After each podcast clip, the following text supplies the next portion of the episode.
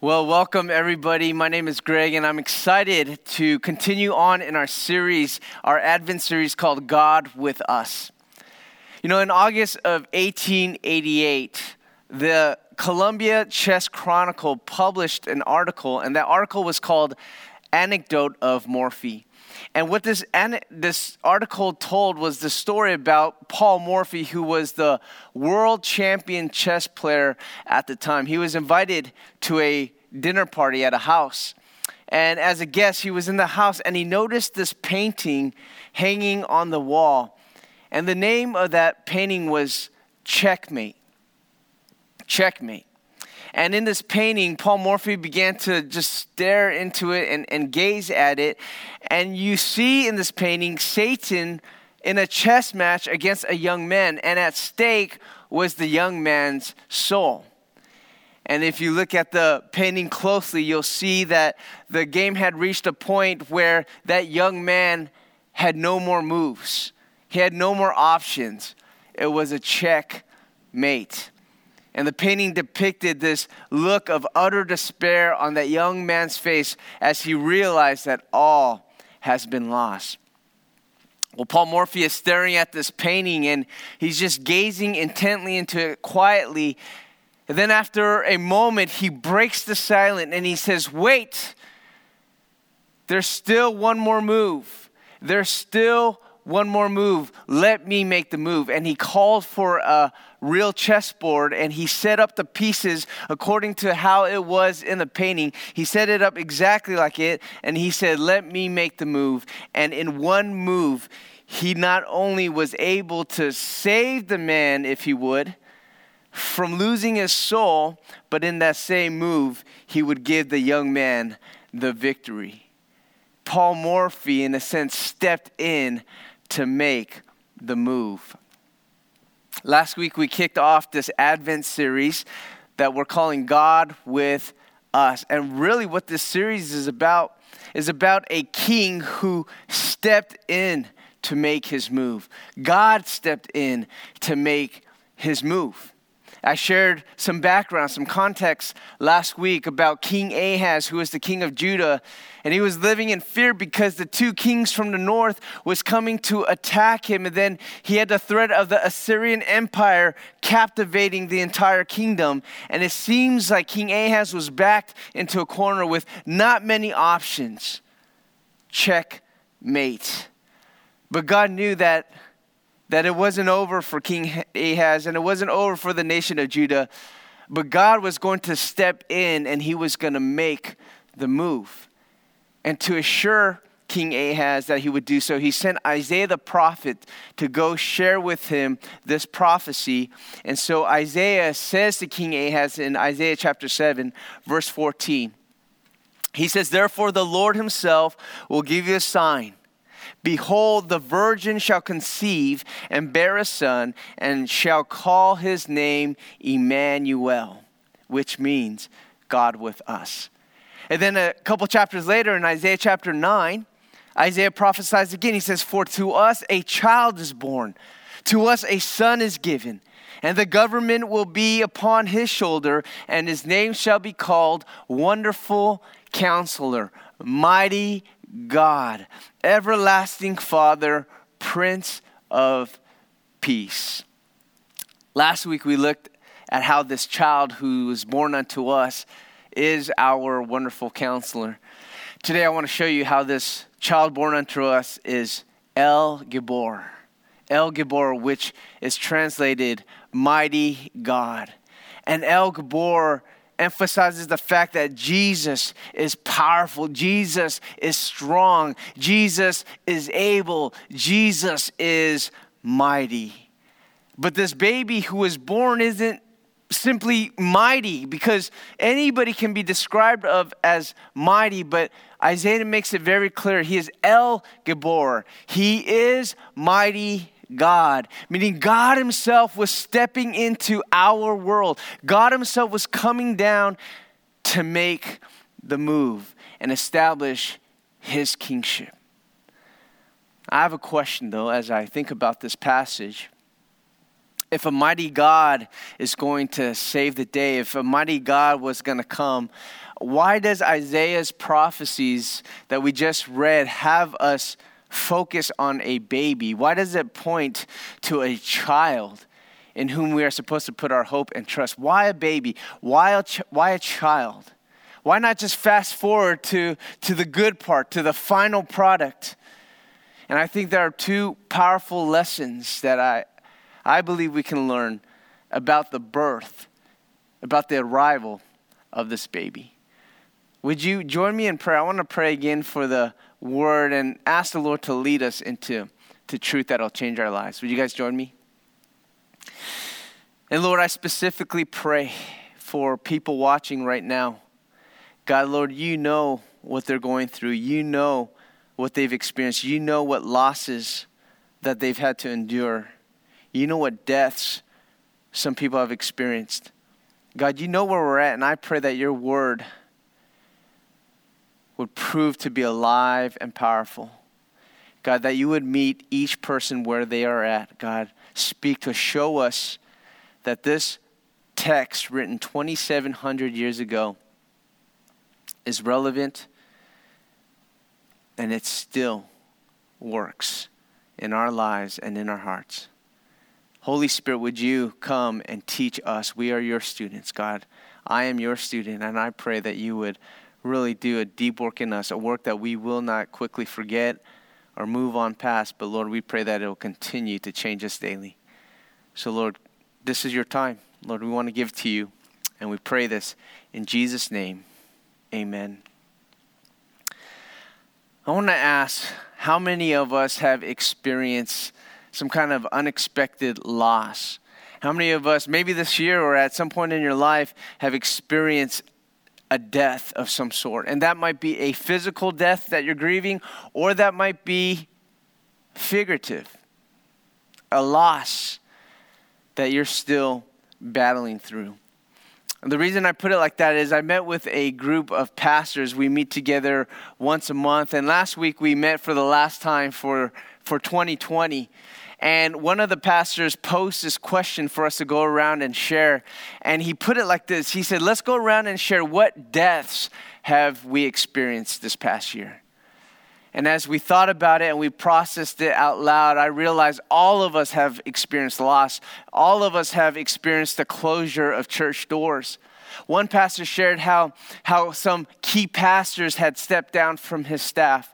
Another person shared how he experienced the death of a vibrant friendship, a relationship that was once tight and is no longer what it was. Another pastor shared how an elder had resigned from his board. Another pastor shared how a young lady in his church, a former member of his church, recently took her own life.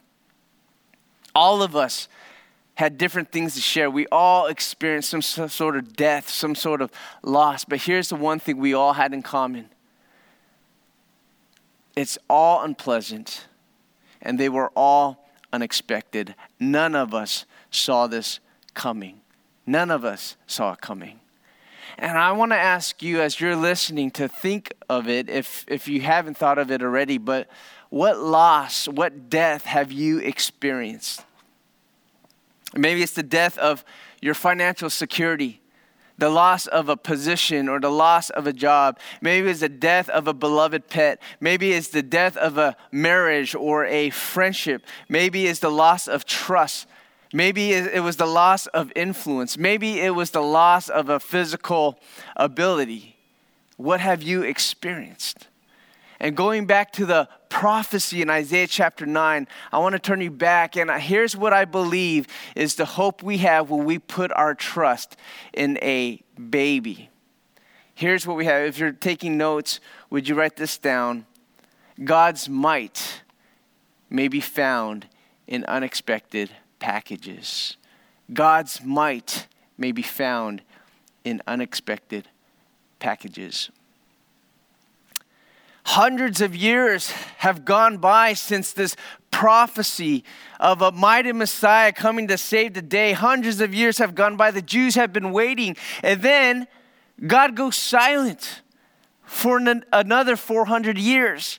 He doesn't speak to no prophets. No prophets have any message to give. 700 years go by, and then all of a sudden, the silence is broken.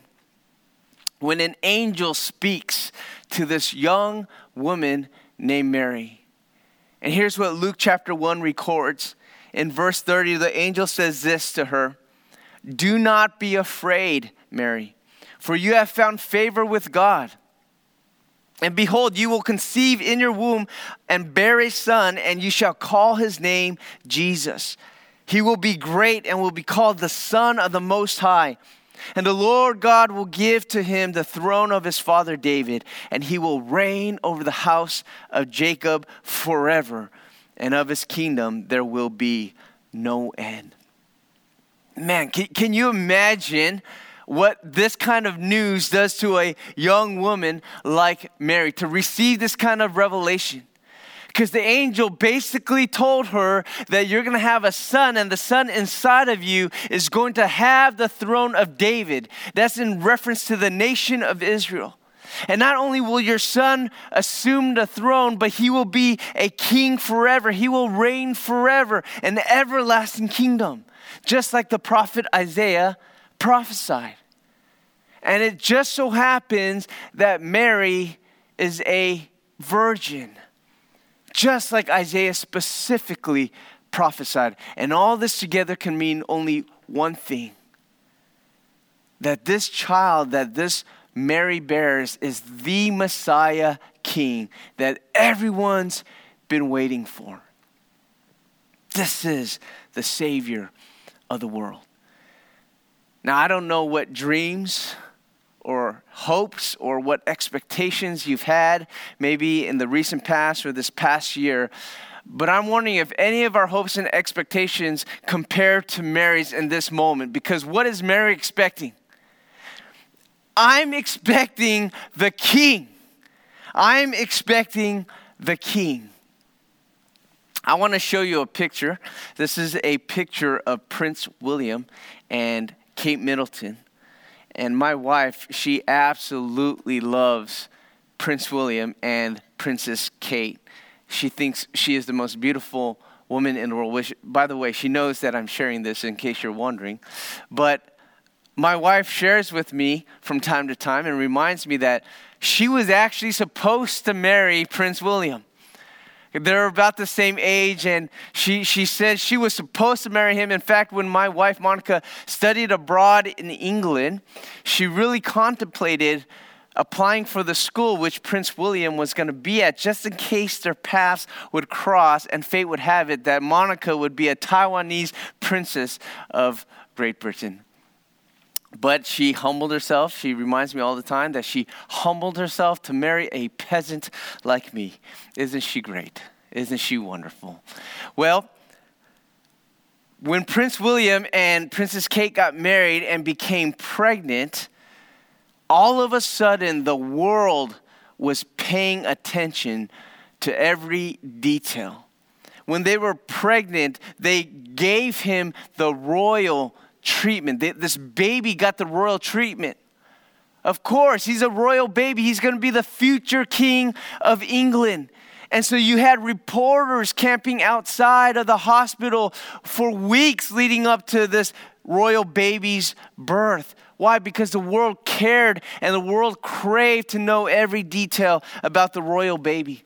The royal mint of Great Britain issued a set of commemorative coins to honor the birth of this baby king, the first of its kind. Also, His Royal Highness Prince George of Cambridge, that's his official title, that is his official name. He was taken on a royal tour through various countries around the world so that he could be put on display for a captivated world audience to see. And as he went from country to country, there were countries that gave him a gun salute. And by gun, I mean cannons being fired off into the sky. In countries, not just like Great Britain, but in New Zealand, in Bermuda, in Canada. They went the whole nine yards to give this baby the royal treatment. Of course, he's the future king of England, a king has been born. Mary was pregnant, not just with any king. This was going to be the king of kings. This, this is the long awaited, the highly anticipated Messiah, Savior, everlasting King. Now, ladies, if, if you were living back in that day and if God somehow chose you to give you the privilege of bearing inside of your womb the King of the universe, I, I want to say to you, you're not crazy if you expect just a little bit of royal treatment. I ain't mad at you. You go, girl right? Yet, no, you should expect parties in your honor. You should expect servants at your feet. You should expect people cooking you meals. You should expect fancy pedicures and manicures. You should expect first class days in the fanciest of hotels. You deserve it, for the king is within you. But talk about death. Talk about the death of high hopes and the loss of great expectation. Talk about getting hit with the unexpected. Because what do we learn about this baby's birth? What do we learn about his entrance into the world. There were no fancy hotels, there were no Ritz Carltons, no JW Marriotts, there wasn't even Days Inn or Motel 6. There were no room in any inn for the birth of this baby. And Mary was left in a place where flies and odors and animals dwelt. I think back, I was thinking this back this past week of when my wife and I were expecting our first child. Baby Evan was going to come into the world, and we were holed up in this hospital here in Torrance. And I just remember after a couple days of being in the hospital, we were asking ourselves, when do we get to go home? Like, when, when can we finally go back to our own home? And the, the nurses would come in, and every time we'd ask them, Do we get to go now? C- can we go yet? And it's just like we just wanted to be in our own bed. We wanted to take a shower in our own shower. We were homesick, really. We were homesick. We wanted to go home. But when I think about it, you know, here in Torrance, if you're familiar with the area, we have some pretty nice hospitals here. We really do. Like Torrance Memorial Hospital, Little Company of Mary, these are great places to deliver a baby. And, and at a time where we just wanted to get out of there so that we could go home, I think about it, it really wasn't that bad of a stay. In fact, it was a great stay. And I have to think about why is it that they wanted to keep us there? Well, the hospital was being hospitable so that they could take care of us. They brought us blankets and pillows. They brought us meals at every meal of the day. Both staff brought us meals and family and friends brought us meals. Family members came by, mothers and mothers, mother-in-laws. They brought us DVDs to keep us entertained on our color TV. It was comfortable and we were being taken care of. They wanted to make sure baby was okay, that mommy was okay, and even daddy was okay. And as much as my wife and I, we were eager just to get out of there and go home, to be able to leave the hospital. I think back to that first Christmas and I realized that this young mom, Mary, she didn't get the luxury of a Torrance Memorial Hospital. There was no little company of Mary. Actually, there was, wasn't there? Because the little company that Mary did had was just that it was very little. There were no nurses, no staff, no crowds, no paparazzi, no reporters, no mothers, no mothers in law. Even that would be great at a time like that. No servants, no helpers. The little company that Mary had was maybe a pig and a donkey, maybe a billy goat and a cow. And I could imagine the great disappointment of this unexpected package surrounded by this unexpected circumstance. And I could almost hear frustration, disappointment. She must have been thinking, God, I thought you said that there was a king inside of me. I, I thought I could have sworn Isaiah said that this was going to be mighty God. I'm not quite sure this is God inside, because from the look and the smell of things around here, I think things have been a little messed up. I don't know if this is Messiah. I think this is a mess up. And if I were Mary, I think I would be grieving the death of any hope for a royal entrance. This is not what I expected. This is not what I expected. I think back, man, it was so unfortunate that there at that first Christmas, Mary didn't have the New Testament to fill her with hope the New Testament hadn't even been written yet, but how amazing and powerful would it have been if she had Ephesians chapter 1 to turn to on that morning after delivering this baby.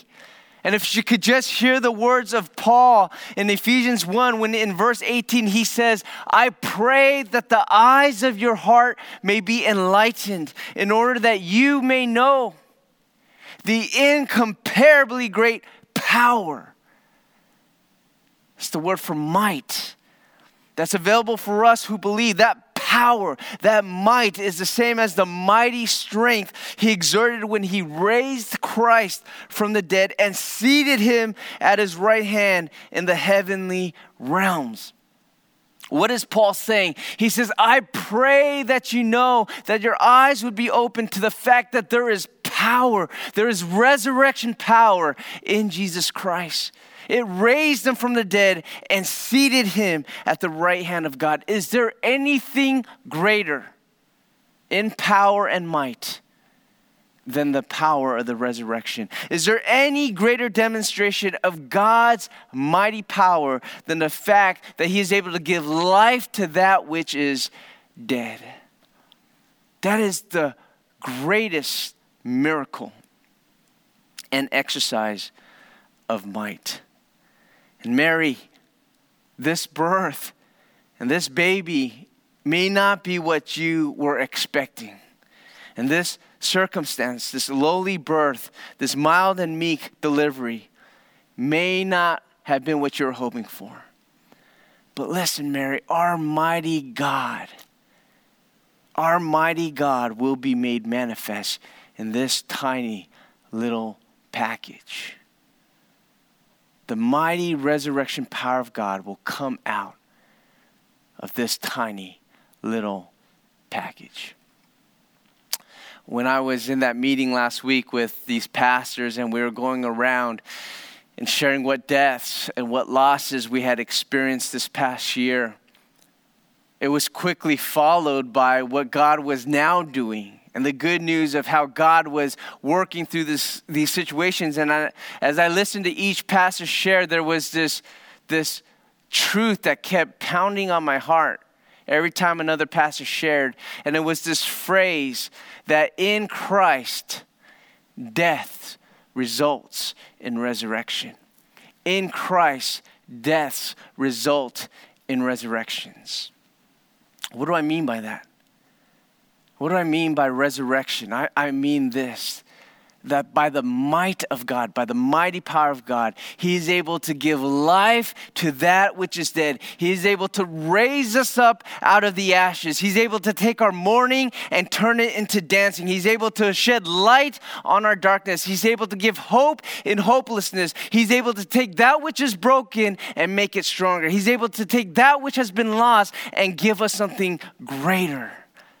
Our God is the God of resurrection. He raises us up out of the ashes. And if our Christ has already flexed his power and he has himself risen from the grave. He has raised himself from the dead, demonstrating that he is indeed mighty God. Then is there anything that our Christ cannot do? Is there anything in your life or my life that is too hard for our King. He's already resurrected from the dead. There is nothing difficult for him. And so, listen, if you are in Christ, if you are in Christ, watch how he can take that which is dead and raise us up out of the ashes. Watch how he can take our unexpected losses, our unexpected deaths, and raise us up out of the ashes. We went around, and one pastor shared how, yeah, he had lost some pastors from his staff, but ever since then, God has already brought a new pastor to the staff, and the whole team is excited about what 2021 is going to look like with this new dream team, as he described it. Another pastor shared about the death of a relationship that was once vibrant, but even since then, God has been restoring and redeeming that relationship, making it even healthier than it was before. The elder who had had an elder resign stepped down, and that was a loss. But, but many voices in church agreed on a, another godly man in the church who they have invited on to become an elder, and they are now excited for new growth in the new year one by one, we began to see that even in loss, God is raising us up by his might and his power. Mary's baby wasn't born with pomp and circumstance, but rather Mary's baby was born in this unexpected circumstance, meek and mild, lowly and low key. But God's might is often manifested in even the most unexpected packages, in the most unexpected circumstances. And I want to say listen, death is inevitable. We'll all experience loss and death in 2020, and I promise you, probably in 2021 as well. But if you are in Christ, death results in resurrection. If you are in Christ, deaths result in resurrections.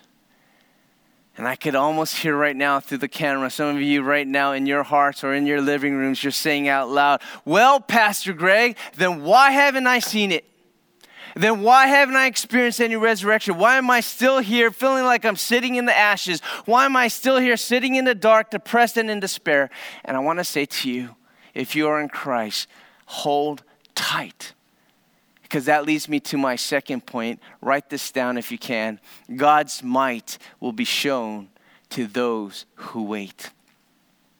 God's might will be displayed in the unexpected packages, but at the same time, we have to realize God's might will be shown to those who wait. Let me explain to you what I'm talking about. I go back to these prophecies Isaiah chapter 7, Isaiah chapter 9, and I ask the question again why does he prophesy for unto us a child is born? A son is given. Why focus on the arrival of a baby? Why not, Isaiah, just fast forward to the good parts? Why not say, For unto us a king will appear, riding on a mighty white horse? Why not tell us, Unto us a mighty man will come to save the day? He will assume the throne. A 33 year old will come and reign in power. Why focus on the arrival of a baby? And I'm wondering if announcing a baby carries with it the idea of waiting. I wonder if somewhere in this message is this idea that we just need to wait. You know, when Isaiah prophesied to King Ahaz in Isaiah chapter 7, that God is with us. And he says, This is a sign a child will be born of a virgin. The Hebrew word that Isaiah uses is the word Alma. And Alma can be translated virgin, but it's also translated young woman. It could be either or. And so when he prophesies that God is with us and there's going to be a baby born of a Alma, we realize that this prophecy is an already but not yet prophecy. In other words, it has a present fulfillment and a future fulfillment, which often is the case with Old Testament prophecies, right? It's kind of like this from a distance. You can see a mountain range and it looks like just one mountain, but as you get closer, you realize that this mountain has multiple peaks. And we can often see a prophecy in the Old Testament, which seems like one prophecy, which it is, but that prophecy will have a present immediate fulfillment and a future fulfillment. And that's what we see going on here because as King Ahaz is fretting about what do I do? I'm backed into a corner. I'm about to be defeated by these two kings attacking me. It gets fulfilled in the next chapter, Isaiah chapter 8. And in the next chapter, a young woman, and Alma, gives birth to a son. Happens to be Isaiah's son. And in Isaiah chapter 8, verse 3 and 4, it says, Before this baby, this child can even cry out for mommy and daddy, your enemies will be defeated. And sure enough, that's what history tells us. That's exactly what went down in history. This child, Isaiah's son, is born of this Alma, this young prophetess, and within years, the kings of the north in Assyria, in Syria and Israel are defeated. And it's proof that God was with him. God was with Judah. But like I said, there was a present fulfillment and the immediate fulfillment in Isaiah 8. But then there was going to be an ultimate fulfillment, a future fulfillment where God was going to come and be with us for good forever.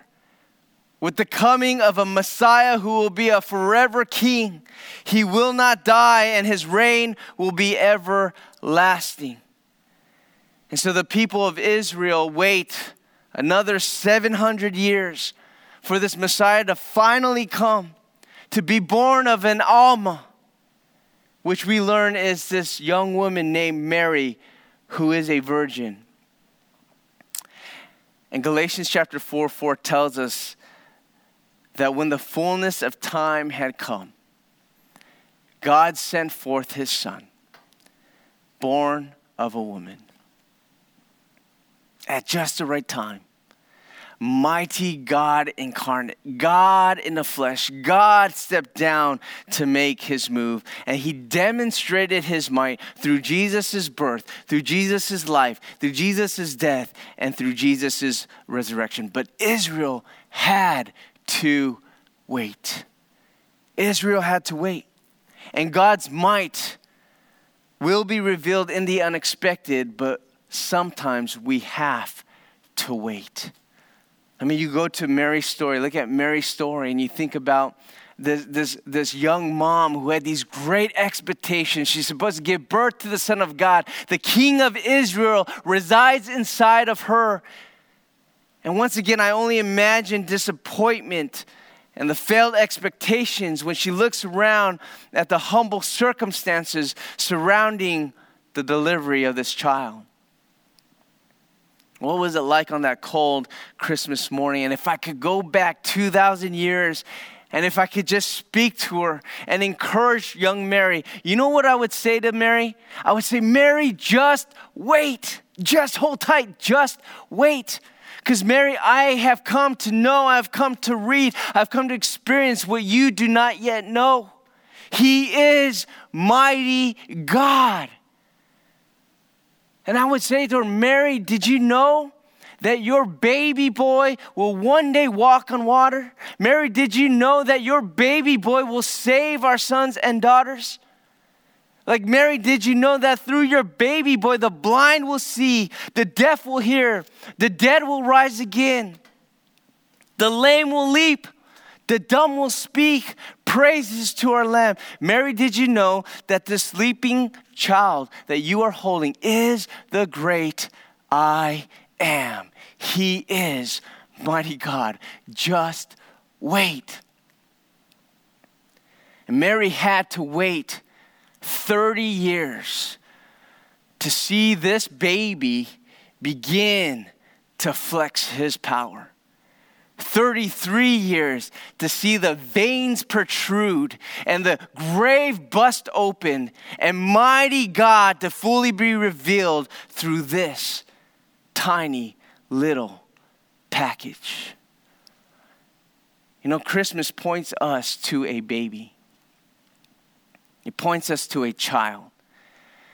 And what I'm learning this year is that beholding this baby, Jesus, is a lesson for me to learn how to wait. It's teaching me to wait, to just wait, because God will flex His power in my life and in your life in His time, in His perfect timing. God's might will be revealed to those who wait. I don't know what you're waiting for right now. Maybe you're waiting for God to show you that He is mighty to save, that family member or that friend. Or maybe you need proof from Jesus that He is mighty to heal that sickness or that cancer. Or maybe you need proof that He is mighty to provide for your kids and your spouse. Maybe you need proof that He is mighty to win battles. He is mighty to carry you. He is mighty to vindicate you. He is mighty to resurrect you out of the ashes. And you need proof that there's power in Jesus. You may feel tired and you may feel faint and you may feel disappointed and deflated. And I can't go back 2,000 years to encourage young Mary, but I can encourage you on this Christmas.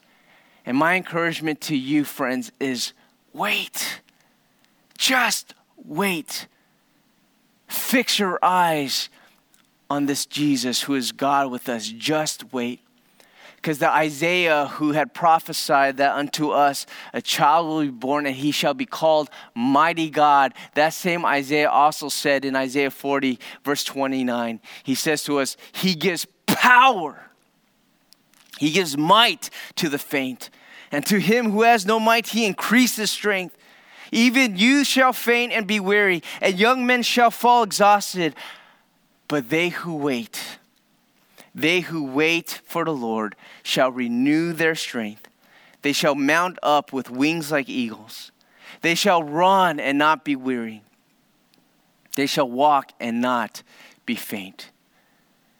I'm here to remind you that God's might can be found even in the unexpected packages, in the unexpected circumstances, in the unexpected losses that life throws at us. But I also want to remind you God's might will be shown to us who wait. When we wait upon the Lord, hold tight. He will show you He is mighty God. I want to close and at our Tuesday night prayer meeting this past week, Matt Smith joined us for prayer and he, he shared this illustration that was so good and so insightful. And I told Matt, I said, That is so good. I'm going to have to steal it and use it in a sermon and tell everybody it was for me. So, Matt Smith, if you are watching now, I told you it was going to happen. But he was sharing the story where he's been playing chess with his son Nate and they've been playing the game of chess, and he says God's been giving him insight and life lessons to share with his son. And he wanted to share with us this, this revelation. He said, When you play chess, and if any of you guys have played chess, you know what he's talking about. But he says, When you play chess, you're gonna lose pieces, you're gonna experience loss. And a lot of times, when the other player takes your rook or your knight or your bishop, a lot of times you didn't see it coming. Like, I didn't plan to lose that piece. And we're going to lose pieces unexpectedly. Here's what he said that was so good. He says, But when you lose those pieces, we can't focus on what we've lost. We just got to focus on what do we still have what do we now have and how can we move forward from here? And I thought that was so good. And then Pastor Dan chimed in and he said, That's true. And as long as you still have your king, you're still in the game. Ha! I love that double hit combo, that double truth combo. Focus on what you have. And if you still have your king with you, you're still in the game. Christmas is the good news that our King has arrived. And our King has stepped down to be with us. And if you had the King with you, you're still in the game. And if at the end of the game you still have the King with you, you win. Checkmate.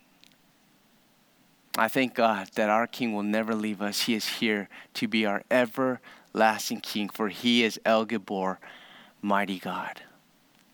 Would you guys bow your heads and would you pray with me? And I want to give an invitation to any of you who have never invited the King into your heart, into your life. He came to enter into your life, to make the move, to save you, to give you life, to have you experienced the power of resurrection. He came to breathe life into that which is dead. And so, the gift this Christmas for you is Jesus Christ to be your King. And so, I want to invite you. The Bible says if you believe by faith, you'll be saved. There's nothing you need to do, there's no money you need to shell out. You believe that He came for you, that He died for you and rose for you, you will be saved. And so I'm going to pray a prayer. And, and I want you to pray along with me, whether you pray out loud or in your heart, but talk as if you're talking to God and pray a prayer like this Father God, thank you so much for Christmas because it is a time when you step down to make a move. And that move was to give us Jesus, to be the king of our hearts, the king of our lives. I believe that Jesus came and that he lived and he died. And I believe he has the power to resurrect, for he rose again. I know there's a lot for me to learn and understand, but today and this day forward, I give you my heart, I give you my life, and I ask you, would you be my king forever? Help me to walk by faith. Thank you for the greatest gift. And I pray in Jesus' name, amen. If you prayed that prayer, I want to invite you to let us know. Let us know in the chat right now if you're watching from YouTube or church online, or you could email us at hello at South Bay Community Church. Let us know you made a decision. We want to follow up with you, we want to pray with you, we want to get you connected so that you can grow in a new relationship with Jesus Christ.